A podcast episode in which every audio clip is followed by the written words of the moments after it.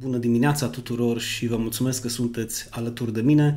Distribuiți într-un număr cât mai mare acest mesaj, deoarece voi vorbi despre cea mai importantă temă a Sfintelor Scripturi și anume mântuirea, doctrina mântuirii.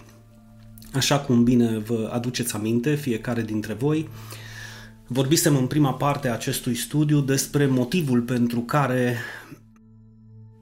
se predică uh, mântuirea prin fapte. Iar motivul pentru care cea mai mare parte dintre cei care se numesc uh, creștini predică, vestesc, într-un fel sau altul, mântuirea prin fapte, este niciun altul, niciun alt motiv decât că pur și simplu au ajuns să creadă. Așa de simplu cum se aude, au ajuns să creadă că ei pot să fie mântuiți prin fapte. Fie că așa au fost învățați, fie că așa au interpretat Sfintele Scripturi. Așa că astăzi noi vom vorbi, vom răspunde, poate omul să fie mântuit prin fapte, vom răspunde la această întrebare, iar Scripturile sunt foarte clare în această privință, că omul este mântuit, atenție, doar prin har și doar prin credință și că mântuirea este darul lui Dumnezeu. Iar pentru a nu lăsa loc de îndoieli, să zic așa, Pavel mai subliniază și cum nu se poate primi această mântuire, cum nu se poate primi mântuirea lui Dumnezeu și anume prin fapte, că sunt mântuiri omenești care se pot primi prin fapte, asta este cu totul altă temă. Deci, poate omul să fie mântuit prin fapte? Răspunsul clar și scurt, bineînțeles că nu. Motiv pentru care toți cei care nu fac diferența dintre darul lui Dumnezeu și răsplata lui Dumnezeu, sau dintre, da, dintre har și lege, sau mai bine spus, dintre mântuire și ucenicie. Toți acești oameni care nu fac diferențele astea vor susține că omul nu poate să fie mântuit decât prin fapte. Astfel, vor cădea din har, atenție, vor cădea din har Hristos nu le va mai fi de folos absolut la nimic și din nefericire vor rămâne sub blestemul legii, asta da în cazul în care vor împlini toată legea. Dar toți cei care sunt sinceri știu că este o luptă a împlini legea toată. Este o luptă pe care au pierdut-o înainte de a o începe. Dar, să spunem în voce tare, lăudat fie Dumnezeu, care l-a trimis pe Fiul Său Iisus Hristos în această lume să moară pentru păcatele noastre și să ne răscumpere de sub blestemul legii, făcându-se blestem pentru noi. Făcându-se blestem pentru noi. Din acest motiv, oricine crede în Hristos, vă spun ceea ce scripturile spun, nu ceea ce religiile spun. Oricine crede în Hristos are viață veșnică numărul 1, nu mai este judecat, numărul 2, nu mai este condamnat, numărul 3 și nu va mai muri niciodată, iar toți cei ce cred și primesc acest adevăr vor fi eliberați de sub jugul sclaviei religioase, orice jug al sclaviei religioase, oricare ar fi acesta. Acum, pe de altă parte, de ce oare se continuă să se predice mântuirea prin fapte? Din moment ce este imposibil ca omul să fie mântuit prin faptele legii. Nu mai gândiți-vă, vă rog, că dacă omul s-ar fi putut mântui prin faptele legii, Hristos n-ar mai fi fost nevoit să vină. Dar unii continuă să spună că da, fără fapte omul nu poate fi mântuit. Ok. Acum, pe de altă parte, noi continuăm acest studiu să răspundem la această întrebare. De ce se continuă astăzi să se predice mântuirea prin fapte din moment ce este imposibil ca omul să fie mântuit prin faptele legii? Trebuie să fii un pic rațional și să-ți dai seama de acest răspuns. Iar răspunsul este unul trist și adevărat, deoarece se dorește controlul enoriașilor. Exact. Controlul enoriașilor. Iar singurul mijloc, dragii mei, prin care omul poate fi controlat este frica. Deoarece omul înfricat, exact, este ușor de controlat sau manipulat. Motiv pentru care orice fanatic religios, orice sectant va folosi această armă numită frică pentru a manipula, pentru a controla și pentru a îi înfrica pe cei din jur. Dacă ești creștin cu adevărat, trebuie să urmezi cu strictețe tot ceea ce îți cerem noi, fără să pui la îndoială nimic. Haleluia! Vezi că noi suntem aleșii lui Dumnezeu, iar dacă te împotrivești nouă, te împotrivești lui Dumnezeu și cazi în apostazie, devenind un păgân păcătos, iar păcătoșii nu vor moșteni împărăția lui Dumnezeu. Vezi? Vezi cât e de ușor, cât, sau mai bine zis, vezi ce ușor se poate distorsiona calea mântuirii? Iar tu, să zic, bietul de tine, în loc să fii liber, să-ți exprimi punctul tău de vedere, da? ajungi să-ți fie frică. Frică cu litere de tipar. Frică să crezi, frică să spui altceva decât ei te-au învățat. De ce? Păi, precum se întâmplă în aceste secte, vei ajunge exclus din congregație, ignorat de propria ta familie, condamnat ca apostat și privit ca un îndiavolit. Acum, dacă vrei tu să îți demonstrezi singur că biserica sau gruparea ta religioasă nu este o sectă, poți să-ți demonstrezi cu foarte mare ușurință. Exprimă-ți un alt punct de vedere decât punctul de vedere a mai marilor tăi. Chiar dacă aceștia se autointitulează, cum i-aș putea numi? Da, aleșii lui Dumnezeu. Ok? Da, tu faci parte dintr-un grup care mai mari tăi zic, băi, noi suntem aleșii lui Dumnezeu, sau spița unsă, sau cei plini, cei unși cu Duhul Sfânt. Ea încearcă să ai o părere diferită de ei și vezi cum reacționează cu tine. Dar nu de dragul de a fi gică contra, ci de dragul de a te convinge dacă mai ai libertatea de a-ți exprima punctul de vedere al tău sau ești dominat total și ți s-a interzis libertatea chiar și la opinie și părere. Ca nu cumva, vezi, Doamne, să fii exclus din congregație.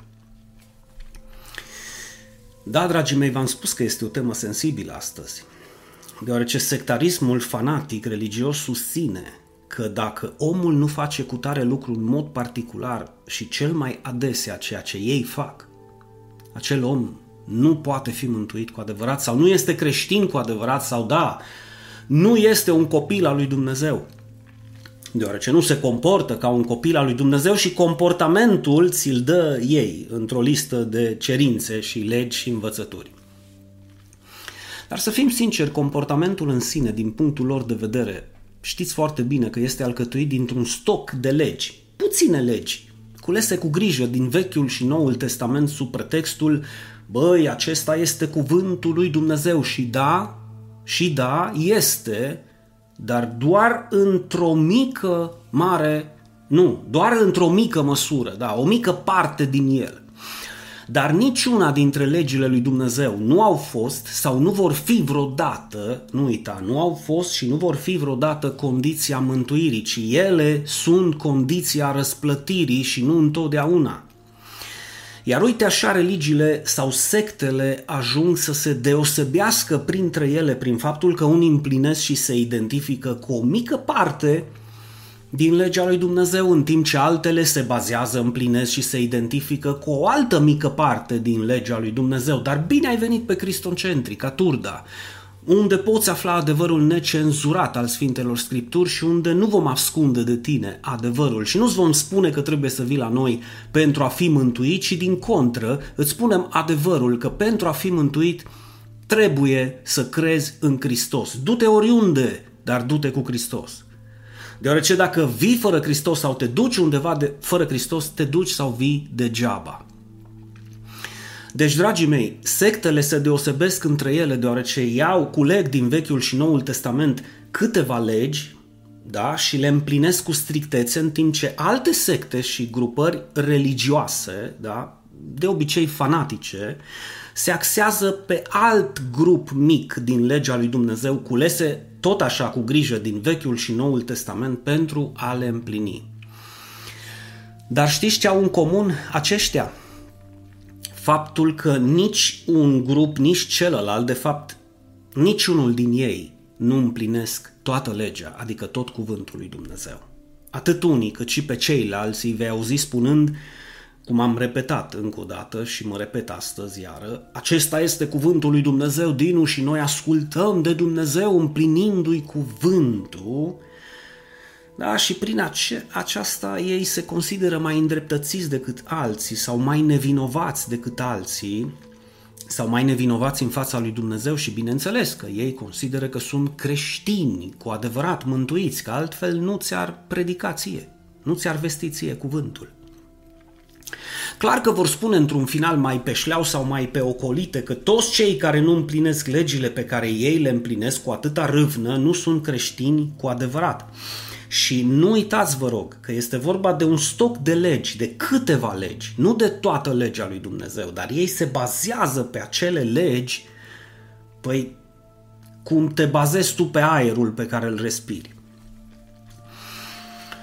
Aș putea să vă dau sute de exemple, dar haideți să ne axăm doar pe câteva dintre ele.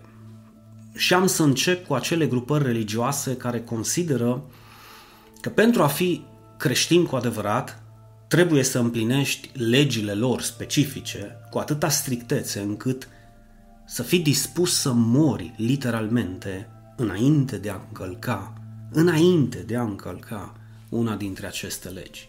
Chiar dacă marea majoritate a acestor legi care mă refer la celelalte care sunt omise de către ei sau ignorate total, se află tot în cuvântul lui Dumnezeu, tot scrise și descoperite prin Duhul Sfânt de către Dumnezeu în cuvânt, ei le ignoră în totalitate, dar celelalte sunt dispuși să moară pentru ele. Acesta este fanatismul religios. De fapt, procentul legilor pe care ei le împlinesc versus procentul legilor pe care nu le împlinesc este sub orice critică. Cu indulgență vă spun că ajung unii dintre ei să împlinească undeva între 1 maxim 2% din toată legea lui Dumnezeu. Da, 1 maxim 2%. Deci pentru o mică parte din lege sunt dispuși să moară literalmente. Și voi începe cu o scurtă conversație pe care am avut-o, cred că acum câțiva anișori când m-am întors proaspăt întors acasă, când am început lucrarea aici în Turda și am fost întrebat, voi, voi beți vin, mă? Femeile poartă batic în cap. Credeți în proroci, în vedenii? Vorbiți în alte limbi? Întrebările, dragii mei, curgeau una după alta, nici, nici n-aveam timp să respir, iar după ce lista întrebărilor s-au terminat, că n-a fost mult, a fost ca și cum vă explic, câteva dintre legi, câteva. După ce s-a, întreb- s-a terminat CD-ul, am întrebat cu toată amabilitatea, crezi tu în Fiul lui Dumnezeu? Crezi că El a murit pentru păcatele noastre? Crezi tu că prin credința în Hristos toți suntem copii al lui Dumnezeu? M-a privit foarte mirat și a răspuns așa, aproape în șoaptă, da, Dinu, cred. I-am zis, păi atunci ești și tu fratele meu. Păi Dinu, eu nu am crezut că și voi puteți să fiți mântuiți, dar zic, am întrebat, dar ce ai crezut? Păi am crezut că numai noi suntem, înțelegeți? Sectarismul religios. Numai noi suntem mântuiți, numai noi deținem adevărul, nu dragii mei. Numai Hristos este adevărul și nu-l deții tu, te deține El pe tine. Știu că este trist să faci parte dintr-o grupare religioasă în care ești învățat că doar voi sunteți creștinii adevărați și că doar voi sunteți mântuiți, dar în baza căror argumente? Că nu bei, că nu fumezi, că porți batic în cap, uh, că vorbești într-o altă limbă? Să câtă sira, si vocal duhca, neacâi ca cuna bara cal duhca, adică dacă eu vorbesc ca ueca sau engleza sau spaniola sau româna, uh, sunt mai creștini decât cei care nu vorbesc sau mai plin de duh ca alții sau chiar mai mântuit decât ceilalți? Nu, dragii mei, nu. Bine ai venit încă o dată în locul în care eu nu am să ascund de tine adevărul. Și pentru a fi mântuit nu trebuie să schimbi nici religia și nici să vii la biserica mea. Trebuie să crezi în Hristos din toată inima ta. Înțelegi? De aceea am creat această pagină și acest canal ca să-ți vestesc adevărul necenzurat al Sfintelor Scripturi. Dar să continuăm lista noastră cu Haideți să dăm un alt exemplu, cu legea zilei de odihnă, ținerea sabatului. Și o să-mi propun să vorbesc într-un viitor mesaj doar despre sabat, deoarece este o temă, dragii mei, merită o abordare extrem de intimă, deoarece am să doresc să vă explic diferența și atenție mare pentru cei ce sunteți în căutare de adevăr, diferența, deosebirea dintre odihna în Hristos versus odihna prin împlinirea legii. Este o mare diferență ca între cer și pământ, lumină și întuneric, binecuvântare și blestem. Dar pentru astăzi pot să vă spun că da, Ținerea sabatului este una dintre legile lui Dumnezeu din Vechiul Testament și ar fi mai mult decât ideal, ar fi foarte benefic ca omul să se odihnească de lucrările lui, că și așa suntem trudiți și împovărați și să ne odihnim săptămânal, dacă se poate, pentru a avea timp să ne gândim, să medităm și să ne bucurăm în prezența Creatorului nostru. Fie că această zi este literalmente sâmbăta, sau este oricare altă zi din cursul săptămânii, este benefic pentru tine și sănătatea ta și sănătatea familiei să te odihnești într-o zi pe săptămână, să ai o zi pe săptămână ca ziua ta de odihnă. Problema apare atunci când cei care țin sabatul literal se consideră mai buni decât cei care nu îl țin, ba chiar mai mult decât atât.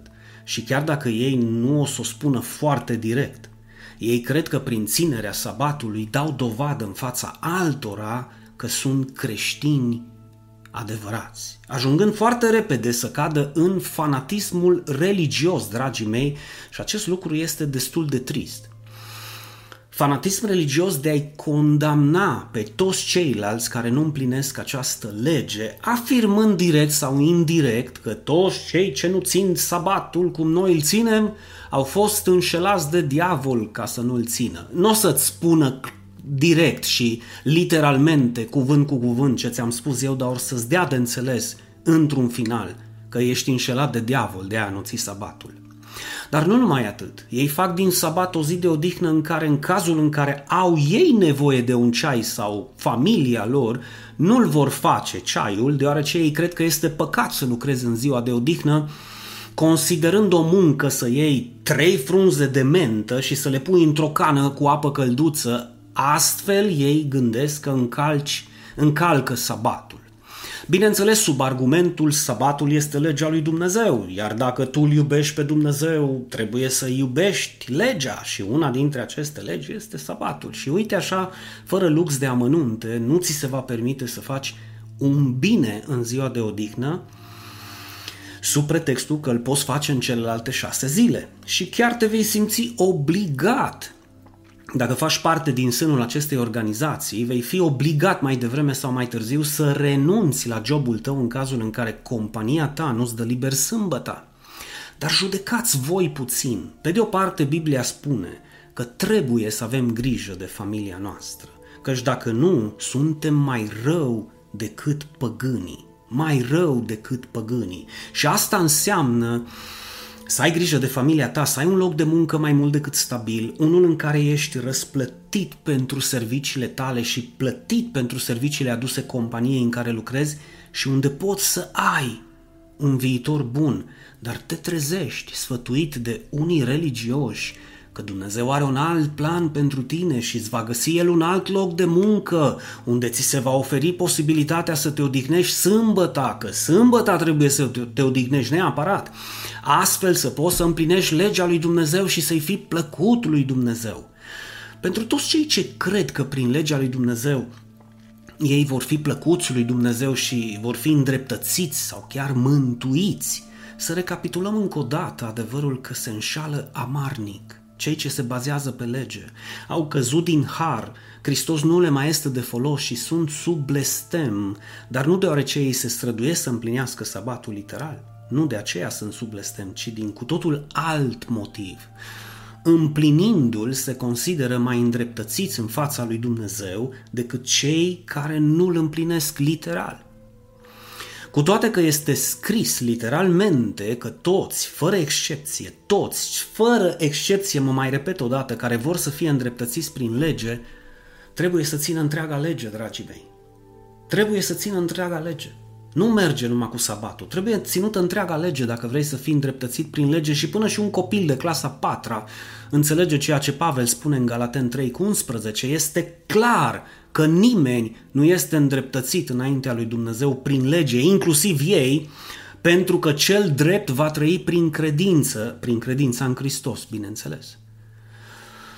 Numai să nu crezi că dacă pentru Pavel, pentru mine, pentru tine și chiar pe, pentru un puști de clasa 4 este clar, clar că nimeni nu este îndreptățit înaintea lui Dumnezeu prin faptele legii și aici includem și ziua de odihnă, să nu crezi că este clar pentru toată lumea.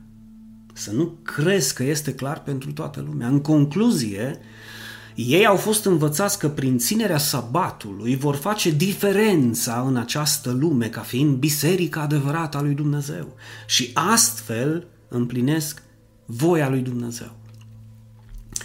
Haideți să vă mai dau încă un exemplu și voi termina astăzi cu acest exemplu. Există o altă grupare de oameni care, în baza unui text scos din context, au ajuns la concluzia că nu sabatul este o încălcare a legii, un păcat de moarte, ci uh, transfuziile de sânge sunt un păcat de moarte. Așa au fost ei învățați, așa au primit, așa cred și așa au dat mai departe și continuă să dea mai departe tuturor precum cei care se abțin să lucreze sâmbăta, că este păcat, de ad, cu adevărat păcat, aceștia se abțin de la o transfuzie de sânge deoarece ei cred că acesta este un păcat adevărat.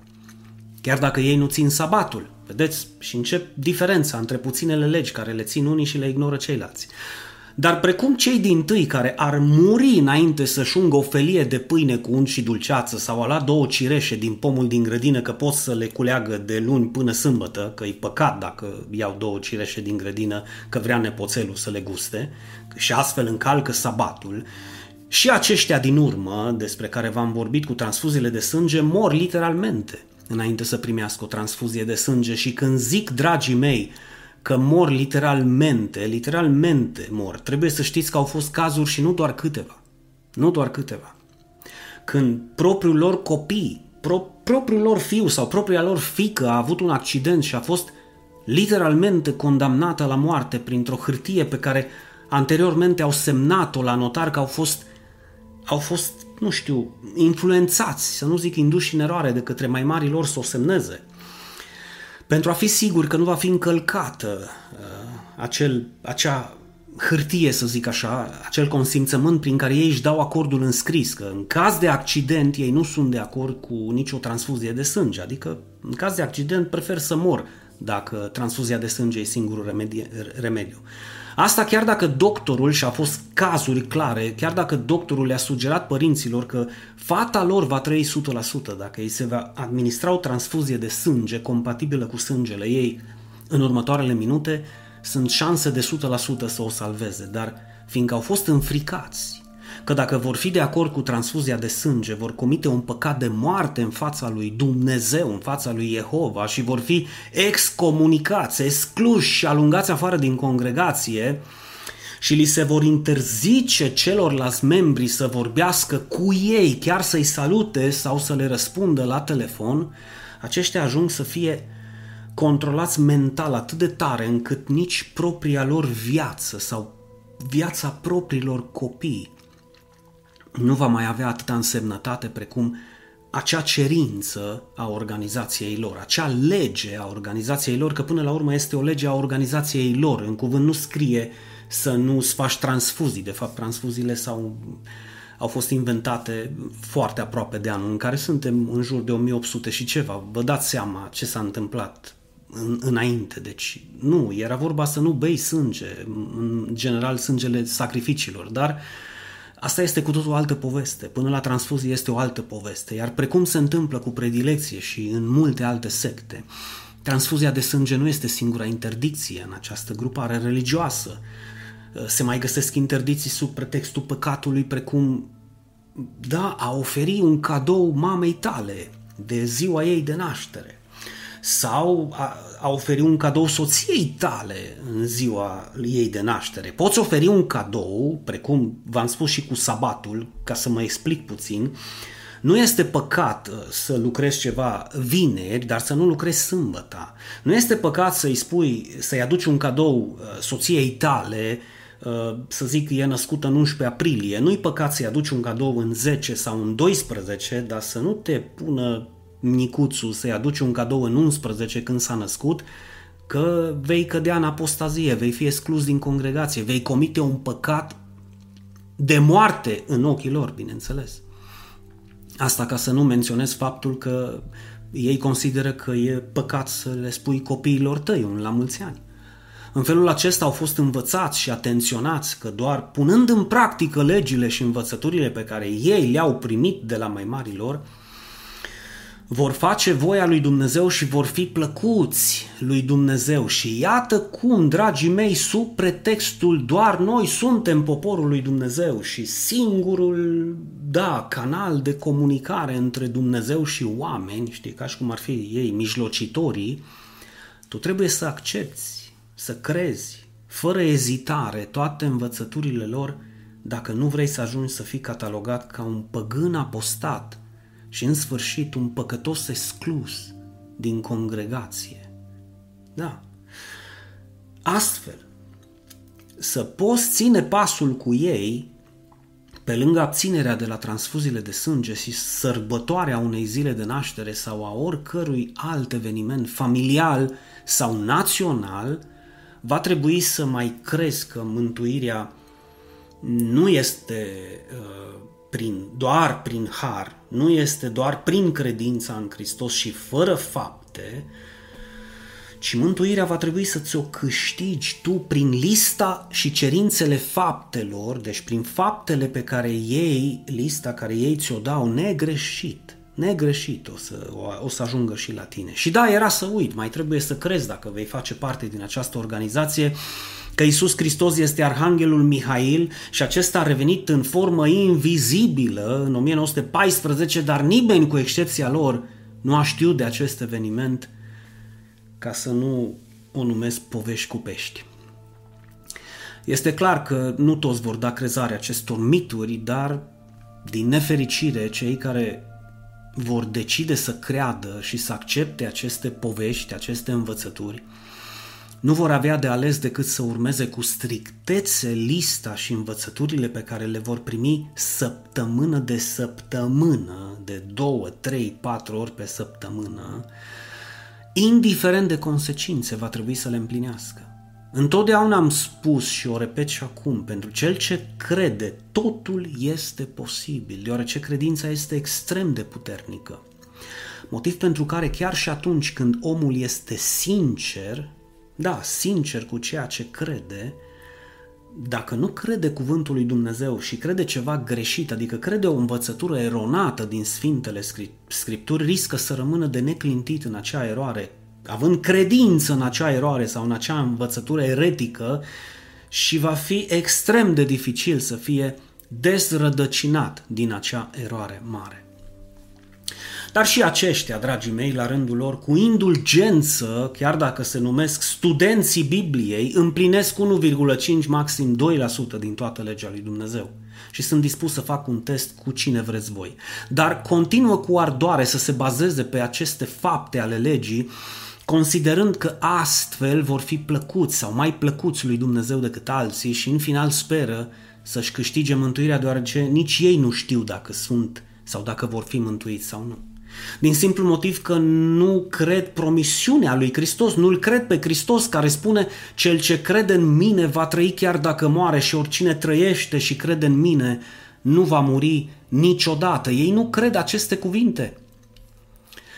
Sau, simplu spus, cel ce crede în mine, cum a zis Hristos, are viață veșnică, nu va avea, are viață veșnică. Da, ei studiază scripturile și citesc aceste cuvinte dătătoare de viață, dar continuă să se bazeze pe faptele legii și nu pe Hristos. Iar din nefericire este o luptă, și mai repet încă o dată, pe care au pierdut-o înainte să o înceapă prin simplu fapt și prin simplul adevăr că este clar, precum spuneam și pentru un copil de clasa 4 este clar că omul nu poate fi mântuit prin fapte, deoarece toți cei ce se bazează pe faptele legii sunt sub blestem, din simplu motiv că sunt datori să împlinească toată legea dacă vor să fie îndreptățiți de Dumnezeu sau să fie găsiți nevinovați în fața lui Dumnezeu. Nu doar o mică parte din lege, deci nu merge doar cu sabatul sau cu transfuziile sau cu zilele de naștere, toată legea trebuie împlinită. Acesta este motivul pentru care Pavel spune în Roman 3:28, noi, noi considerăm că omul este îndreptățit, adică găsit nevinovat, doar prin credință, fără faptele legii. În concluzie, vrea să zică Pavel, voi aveți dreptul să credeți și să considerați orice altceva, dar noi, adică biserica adevărată a lui Hristos, știm, Galaten 2 cu 16, știm că un om nu este îndreptățit prin faptele legii. Nu contează care fapte, niciuna dintre ele nu te va îndreptăți, ci doar prin credința în Hristos Iisus, deoarece nu există nicio lege care să dea viață. Viața este Hristos, nu legea. Acum, pentru a vă convinge singuri, încă o dată, dacă faceți parte dintr-o sectă religioasă sau din Biserica lui Hristos, biserica adevărată a lui Hristos, acei care sunt doi sau trei și se adună în numele lui Hristos cu sinceritate și nu sunt conduși, manipulați sau înfricați, pur și simplu trebuie să te întrebi sau să, ne, să vă întrebați toți, să vă răspundeți cu sinceritate dacă îndrăzniți sau aveți dreptul să nu fiți de acord cu vreo învățătură pe care o primiți de la mai mari voștri. Da, spre exemplu, tu poți să fii de acord sau poți să nu fii de acord cu învățătura pe care o dau eu. Asta nu înseamnă că nu putem merge împreună mai departe. Sincer, asta nu înseamnă. Ai tot dreptul tău să nu fii de acord cu mine. Faci parte din biserica cristocentrică, păi nu vei fi dat afară că nu ești de acord cu mine? Nu o să ne apucăm să ne luăm la bătaie, știi de ce? Pentru că sunt multe alte lucruri, majoritatea lucrurilor pe care le avem în comun. Sunt în comun și suntem de acord cu ele. Isus este Fiul lui Dumnezeu, credința în Hristos este mântuitoare. Nu o să stăm să ne pierdem vremea dacă trebuie să-și pună o femeie batic în cap sau nu, cercei în ureche sau nu, dacă e păcat să bei un par de vin sau un par de bere, să fumezi o țigară sau să spui ceva ce nu ar trebui să spui. Nu o să ne pierdem vremea în aceste lucruri mărunte. Ok? Pentru că într-un final nimeni nu va fi îndreptățit, este clar. Nimeni, pentru cei ce au urechi să audă. Nimeni nu va fi îndreptățit prin faptele legii. Așa că poți tu, ai tu libertatea opiniei și părerii unde ești în biserica în care faci parte să spui cu toată dragostea, bă, nu-mi pare rău, dar nu sunt de acord cu tine. Nu mi se pare că această învățătură este adevărată. Ai tu acest, această putere, acea, această libertate, asta ca să nu mai menționez, spre exemplu, libertatea de a confrunta, cum o am eu, de exemplu, de a confrunta cu adevărul scripturar pe oricine nu umblă și nu trăiește după adevărul Evangheliei. Acesta este motivul pentru care foarte des vorbesc despre Evanghelie. Pentru că vreau ca adevărul Evangheliei să fie expus tuturor și confrunt pe oricine cu dragoste care nu trăiește după adevărul Evangheliei, exact cum Pavel a confruntat pe Petru în Galaten 2, care ajunsese de condamnat. Citiți, vă rog, scripturile. Pavel, apostolul lui Hristos, ajunsese de condamnat pentru fățărnicia și ipocrizia lui în care a căzut împreună cu mulți alți iudei care l-au urmat, astfel încât, spune Galaten 2 cu 13, chiar și Barnabas a fost dus în rătăcire prin ipocrizia lor. Și ca să fac un scurt rezumat, păcatul lui Petru să te scutezi de a citi Galateni, capitolul 2 și 3, păcatul lui Petru nu a fost altul decât încercarea de a se îndreptăți singur prin faptele legii înaintea oamenilor, iar pas cu pas, biserica din Galatia a căzut pe capete în acest fanatism religios, de a încerca să fie găsiți drepți și nevinovați înaintea lui Dumnezeu și unii dintre ei chiar mântuiți prin împlinirea legii. Da, scumpii mei, acesta este semnul vizibil al unei secte. Iau, culeg două, trei legi de aici, de acolo și spun că dacă vrei să-i fii plăcut lui Dumnezeu, trebuie să le ții și dacă nu le ții, păcătuiești. Ei bine, biserica din Galatia insistau pe legea circumciziei, tăierea împrejur, că omul nu poate fi cu adevărat creștin decât dacă se lasă circumcis, dacă se lasă tăiat împrejur. Dar alții pot insista, precum am văzut, pe batic, alcool, fustă, sabat, profeții neelucidate, învățături omenești, armagedoane și sfârșitul lumii, alții pe transfuzii, sărbători, drapel, numele lui Dumnezeu și apartenența în organizația lor. Nu ești mântuit numai dacă vii la noi, că noi avem mântuirea ca și Arielul pe, pe rafturile de la Kaufland. Dar toate, toate au de-a face cu împlinirea legii, adică de fapt toate au de-a face cu împlinirea unei mici părți din legea lui Dumnezeu. Și termin spunându-vă că nu e nimic rău în a împlini o parte, o mică parte din lege. E mai bine să împlinești o mică parte din lege decât nimic din legea lui Dumnezeu. Dar atâta timp cât această lege aduce viață și nu moarte, precum am văzut, binecuvântare și nu blestem. Ceea ce da este rău în ochii lui Dumnezeu este să consideri că prin aceste legi tu vei fi mântuit. Iar cei ce nu le împlinesc vor fi condamnați, osândiți, judecați și omorâți, ba chiar o să ajungă în iad, zic unii. Când ajungi să crezi așa ceva, că ținând o parte mică din lege tu ești mai mântuit decât alții, vei fi orice altceva, dar nu un om liber și vei trăi sub blestemul legii fiind împovărat, înfricat și ușor de controlat. Hai spune-o cu mine, împovărat, înfricat și ușor de controlat. Dar Hristos, lăudat fie numele Lui, ne-a eliberat ca să avem libertate. Adică să fim cu adevărat liberi. Rămâneți deci tari, spune cuvântul lui Dumnezeu, și nu vă supuneți din nou jugului sclaviei religioase, bineînțeles. Iată eu, Pavel, vă spun, fiți atenți, că dacă vă lăsați să fiți circumciși, Hristos nu vă va folosi la nimic.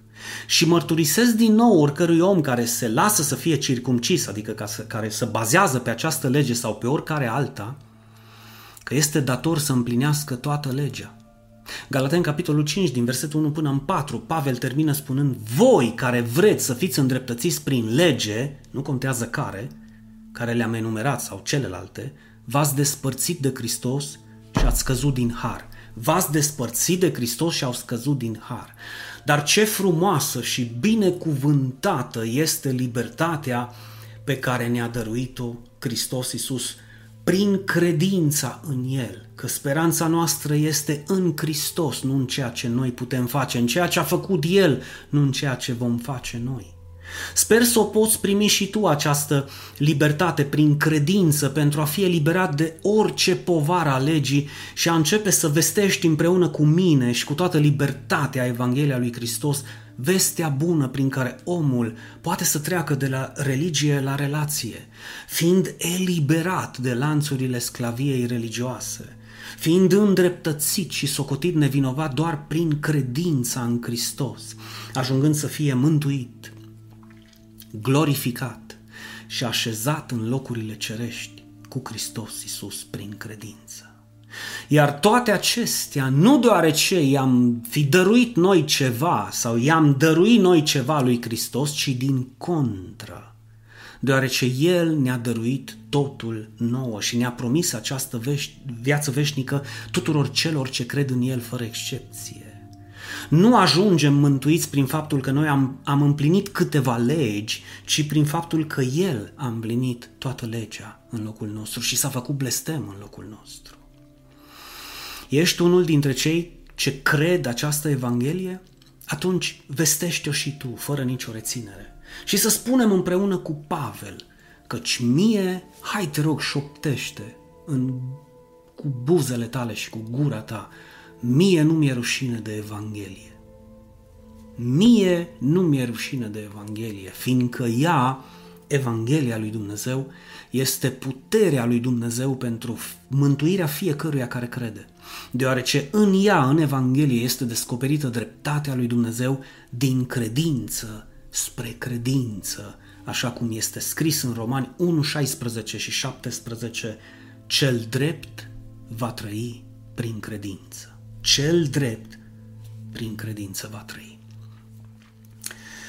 Dragii mei, este singura modalitate să trăiești cu adevărat liber de sub povara legii și sub povara manipulărilor și a fricii și a blestemului de moarte, iar dacă vei împlini vreodată vreo parte din lege, nu o vei împlini pentru a fi mântuit, ci în consecința faptului că deja ai fost mântuit.